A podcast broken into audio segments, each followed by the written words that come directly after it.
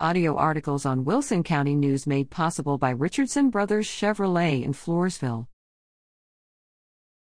Blaze consumes home near New Berlin, body found.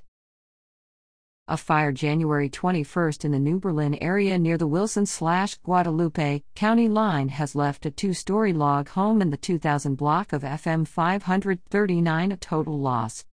According to Guadalupe County Fire Marshal Patrick Pinder, fire departments were dispatched to the home at 1:49 p.m. Friday. The home was fully engulfed when they arrived.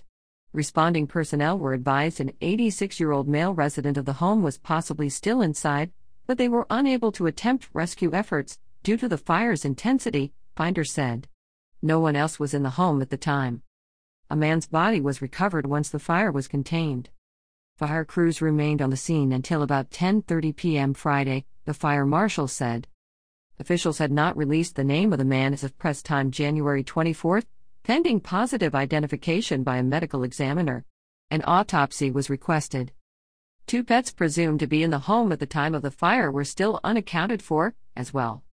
Responding agencies included the New Berlin Volunteer Fire Department, Wilson County District 1 Fire and Rescue, Bexar County ESD 12, and Guadalupe County Fire and Rescue.